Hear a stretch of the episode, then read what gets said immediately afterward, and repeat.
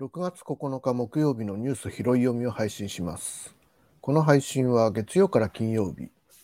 午前中のニュースのヘッドラインをピックアップしてコメントを付け加えるという内容でお送りしています。ニュースを介して社会に関心を持ち、つながりを感じることは孤立感を解消させるという意味で精神衛生上にも良い効果をもたらすものと考えています。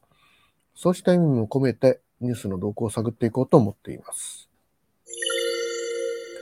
6月9日木曜日、まず継続してウォッチングしております新型コロナ感染症の先行指標となる実効再生産数6月7日時点の全国値が0.91を下回って、えーずっと横ばい状態になっています。これがあの1に近づかないことを、えー願っております。では、ニュースを拾っていきたいと思います。自公国ヤングケアラー支援を推進というニュースですね。昨日6月8日、自民公明国民民主の幹事長が会談し、参院選後も3党の枠組みによる政策協議の継続を確認しました。3党協議では、家庭の事情で子どもが家族の世話や家事を日常的に行う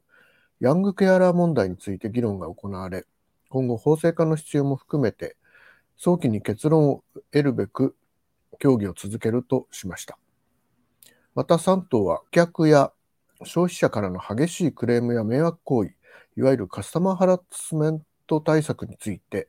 新たに実務者協議を立ち上げることで合意しました。次のニュースは街角景気調査3ヶ月連続で改善というニュースですね。街の人に景気の実感を聞く景気ウォッチャー調査で、先月の景気の現状を示す指数が54.0ポイントとなり、前月比3.6ポイントアップして3ヶ月連続で改善しました。これにより、内閣府は景気の現状について緩やかに持ち直しているとして、基調判断を2ヶ月ぶりに上方修正しました。景気の基調判断では、新型コロナウイルス感染症の文言が2020年1月以来、2年5ヶ月ぶりに削除されました。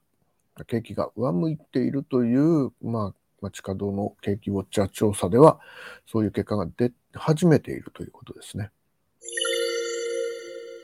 次のニュースは、改正児童福祉法が成立、虐待対策など拡充というニュースを拾いました。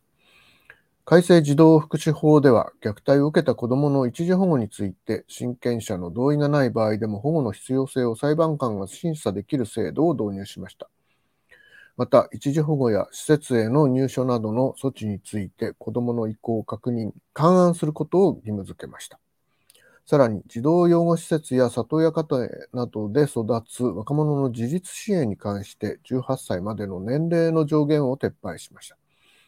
施設を離れた若者などが親に頼れず困窮や孤立に陥りやすいとされていて、国や自治体が自立可能と判断するまで支援を継続できるようにしたという、まあ、これは改正児童福祉法ですね、えー昨日国会で成立したということです。6月9日木曜日のニュース拾い読みはこの辺で切り上げたいと思います。では。